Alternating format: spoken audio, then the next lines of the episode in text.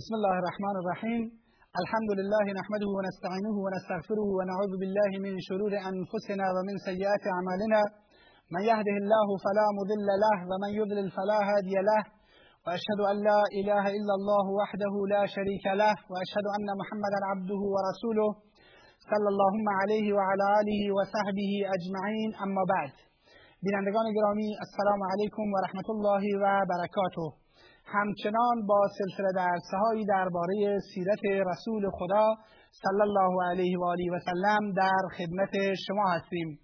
در جلسه گذشته مقداری درباره نوجوانی رسول خدا صلی الله علیه و سلم صحبت کردیم و گفتیم که رسول خدا صلی الله علیه و سلم با در سن 25 سالگی با خدیجه دختر خویلد رضی الله تعالی عنها ازدواج نمود و این گونه حیات و زندگیش را در مکه ادامه داد.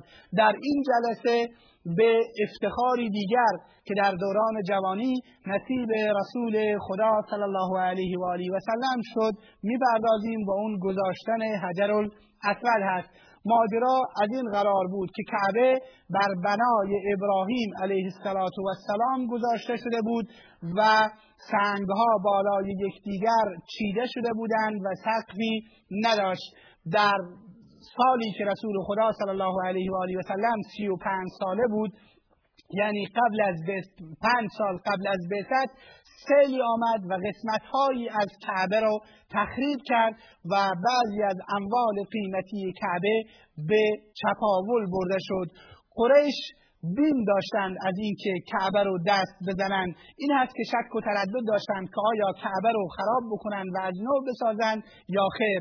سرانجام افرادی جرأت کردند و خراب کردند و تصمیم گرفتند که کعبه رو نوسازی بکنند و از دوباره خانه خدا را بسازند بدین منظور قبائل مختلف قریش و تیره های مختلف قریش جمع شدند و هر یکی قسمتی ساختن قسمتی از کعبه رو به عهده گرفت و تصمیم گرفتند که فقط از مال حلال برای ساختن کعبه استفاده بکنند. از پول زنهای بدکار استفاده نکنند از پول ربا استفاده نکنند و از پولهای حرامی که از راه چپاول و یغما به دست آورده می شود نیز استفاده نکنند. با همین مال حلالشون ساختن خانه کعبه رو شروع کردند اما بعد از اینکه مقداری از آن رو ساختن متوجه شدند که مال حلالشون برای ساختن همه کعبه کفایت نمی کند این هست که اون قسمتی رو که امروز ما به ازش به عنوان هجر یا حتیم یادش می‌کنیم که دیواری حدوداً کمتر از یک متر هست در کنار کعبه. این قسمتش را کنار گذاشتند تا بقیهش ساخته شود و اینگونه قریش تصمیم گرفتند و کعبه رو ساختند. اما هنگامی که نوبت به گذاشتن حجر الاسود شد اختلاف شدیدی در میان اونها صورت گرفت. هر قبیله و هر تیره می‌خواست این افتخار نصیبش گردد که ما حجر الاسود رو بگذاریم. بگو مگو و نزاع و کشمکش تا پنج روز ادامه پیدا کرد و نزدیک بود جنگ خونینی در میان قبایل مختلف به خاطر گذاشتن حجر الاسود در افتد. سرانجام ابو امیه ابن مغیره مخزومی پیشنهاد کرد گفت اولین کسی که وارد مسجد الحرام شد او رو ما حکم و داور قرار می دهیم و او این کار را میان ما فیصله نماید تا اینکه خونریزی و جنگی صورت نگیرد. به هر حال این پیشنهاد ابو امیه ابن مغیره مخزومی مورد قبول سایر توائف و تیره های قریش قرار گرفت و منتظر موندند که اولین کسی که وارد مسجد شود او درباره حجر الاسود فیصله نماید. خواست خداوند این بود که اولین کسی که وارد خانه خدا شد وارد مسجد الحرام شد رسول خدا محمد صلی الله علیه و آله و سلم شد بود. به بعد اینکه محمد وارد شد از اونجایی که محمد در میان همه به امانتداری و صداقت و راستی معروف و مشهور بود همه او رو پذیرفتند و گفتم به قضاوت و داوری محمد راضی هستیم. پیامبر خدا صلی الله علیه و آله و سلم محمد چادری خواست و دستور داد که سنگ حجر الاسود رو در داخل این چادر بگذارند و به سران توائف و به رؤسا و سرداران گفت هر یکی یک گوشه از چادر را بگیرید و بلندش بکنید. اینها همگی چادر را هر یکی یک گوشه چادر را گرفتند و بلندش کردند و بعد در اونجایی که سنگ می‌خواست گذاشته شود خود رسول اکرم صلی الله علیه و سلم سنگ رو برداشت و سر جایش گذاشت. این گونه حجر الاسود نصب گردید و سر جای خودش گذاشته شد. و این افتخار نصیب رسول خدا صلی الله علیه و آله و سلم گردید که اولا این اختلافی رو که در میان قریش می‌خواست اتفاق بیفتد و قریش رو دچار جنگ و خونروزی نماید از بین برد و ثانیا باعث شد که رسول خدا صلی الله علیه و آله و سلم افتخار گذاشتن سنگ حجر الاسود رو با دست مبارک خودش رو نصیب خودش بگرداند.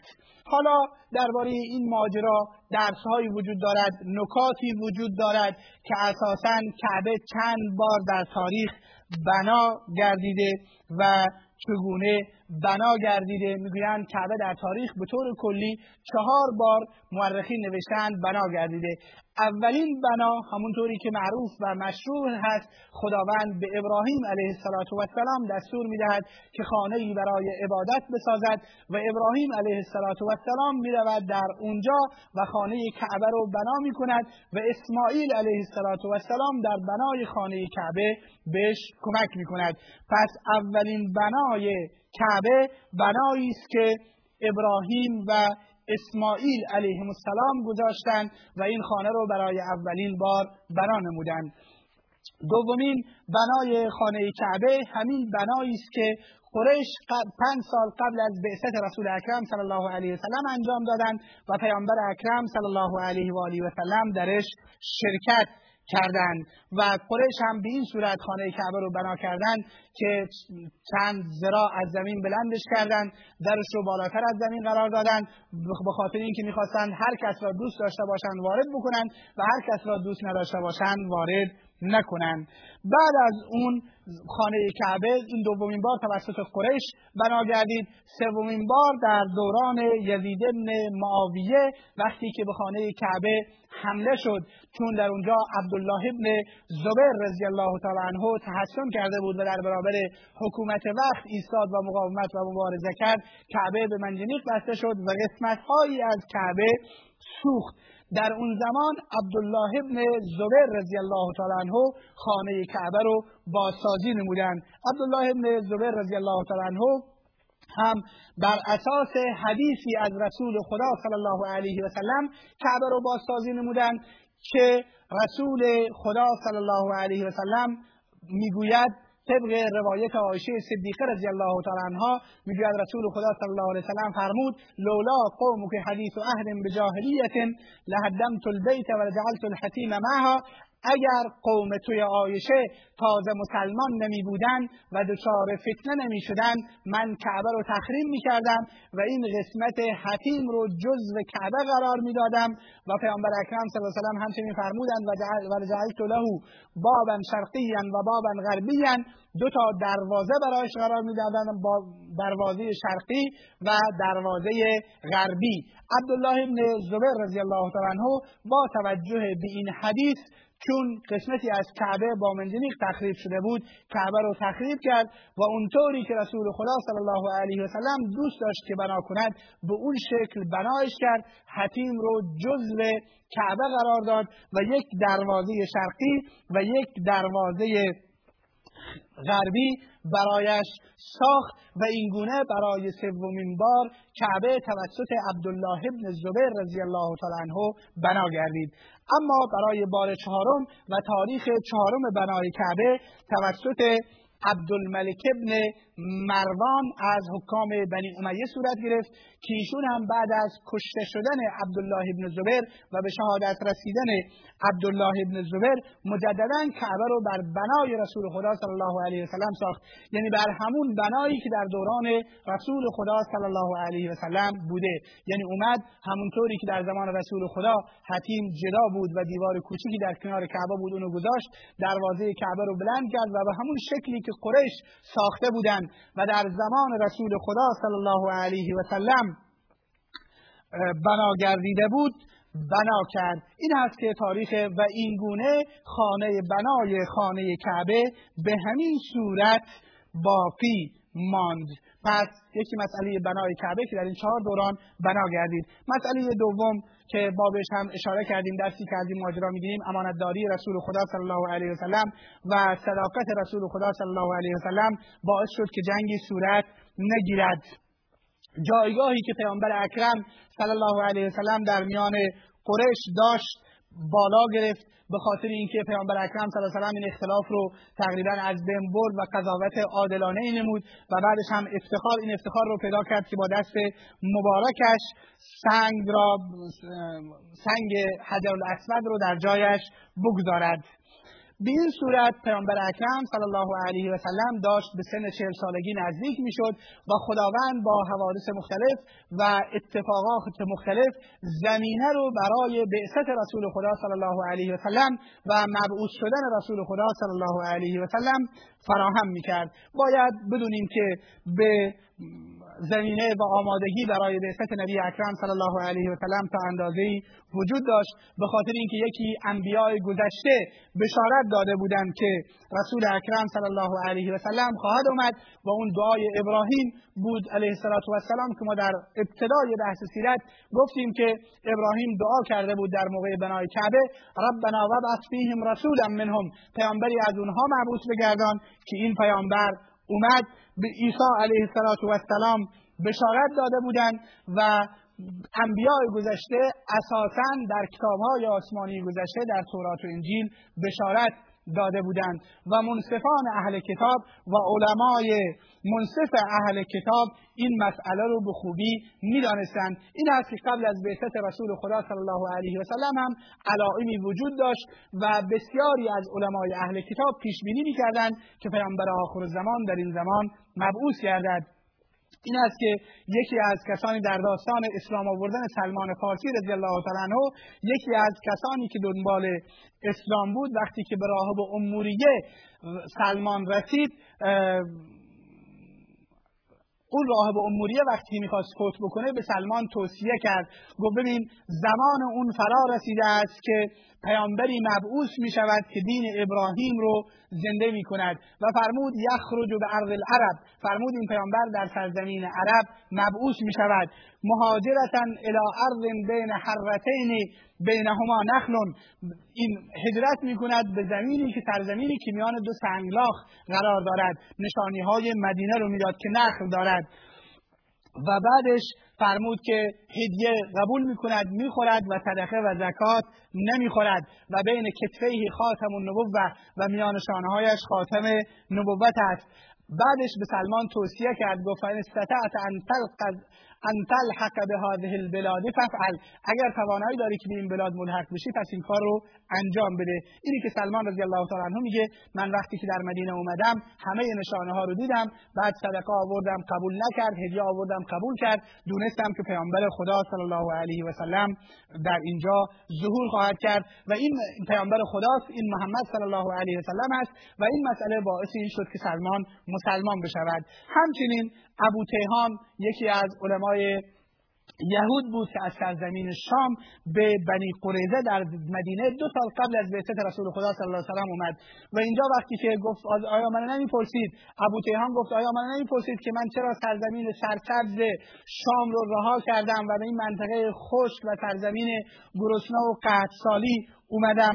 گفتن چرا؟ گفت به زودی پیامبری در این زمین در این سرزمین ظهور خواهد کرد که دین ابراهیم رو احیا خواهد کرد. و این گونه ایشون البته به بعثت پیامبر اکرم صلی الله علیه وسلم نرسید و دو سال قبل از بعثت وفات کرد و از دنیا رفت. اینی که زمینه های بعثت رسول اکرم صلی الله علیه و سلم فراهم بود بسیاری از علمای اهل کتاب پیش بینی می‌کردند و یهود مدینه این سخن ابو تهان در میان یهود مدینه شهرت پیدا کرد. به طوری که یهود مدینه وقتی که با اوس و خزرج مردم مدینه اختلاف پیدا می‌کردند می‌گفتند که ما به زودی پیامبری مبعوث خواهد شد و ما به این پیامبر ایمان خواهیم آورد و نقتلکم قتل عاد و ارم. و شما رو مانند قوم عاد و ارم می‌کشیم و از بین می‌بریم و به این چیز افتخار می‌کردند. شاید همین هم یکی از زمینه هایی بود که به محض اینکه پیامبر اکرم صلی الله علیه و سلم ظهور کرد و دعوتش را برای اوس و خزرج مردم مدینه مطرح کرد به هر حال اونها مسلمان شدند. یکی دیگر از نشانه های نبوت و زمینه های نبوت این بود که ما می‌بینیم که وقتی که پادشاه روم به هرقل از ابو سفیان وضعیت پیامبر می‌پرسه در پایانش میگه که من می‌دونم. هرقل میگه من می‌دونستم که پیامبری ظهور خواهد کرد و زمان اون فرا خواهد رسید که این پیامبر ظهور کند. و لم اکن اظن انه منکم اما نمی‌دونستم که این پیامبر از آن شماست.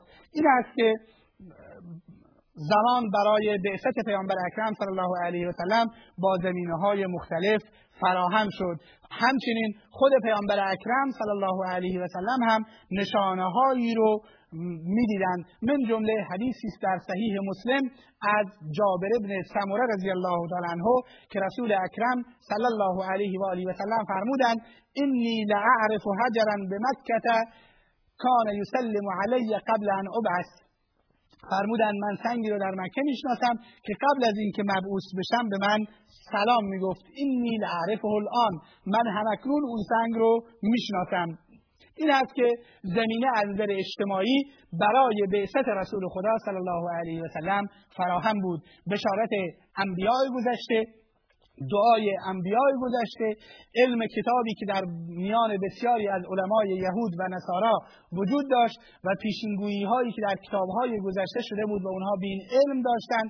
چنانچه قرآن کریم میفرماید که اینها همونطور پیامبر رو می‌شناسند که فرزندان خودشون رو می‌شناسند و همچنین فرا گرفتن جهان رو ظلم و ستم و تاریکی همه و همه اینها باعث شدند که زمینه برای بعثت رسول خدا صلی الله علیه و آله و سلم فراهم گردد. این است که رسول اکرم صلی الله علیه و سلم در نزدیک به چهل سالگی هم خلوت و گوشنشینی را دوست می داشت این است که شبهای زیادی روزهای زیادی را به خلوت و تنهایی میگذراند. به کوه نور در احد در به کوه پیامبر اکرم صلی الله علیه و سلم به غار حرا در کوه نور در شمال غربی مکه می‌رفت و اونجا شبها رو به خلوت میگذراند و با راز و نیاز به پروردگارش میپرداخت و این خودش زمینه برای بعثت رسول خدا